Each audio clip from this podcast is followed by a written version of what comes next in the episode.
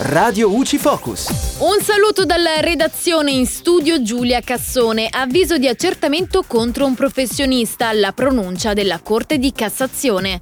La Corte è intervenuta su un caso riguardante un avviso di accertamento con il quale l'amministrazione finanziaria aveva recuperato a tassazione nei confronti di un professionista l'importo di due fatture passive del 2005 ma pagate nel 2006. Nel corso del giudizio il contribuente aveva prodotto la dichiarazione dei prenditori degli assegni che affermavano di averli ricevuti nel 2005, nonostante fossero stati datati 2006, forse perché la data era stata apposta al momento dell'incasso. La Commissione tributaria regionale della Campania aveva però rigettato le pretese dell'amministrazione finanziaria e quest'ultima si è dunque rivolta alla Corte di Cassazione.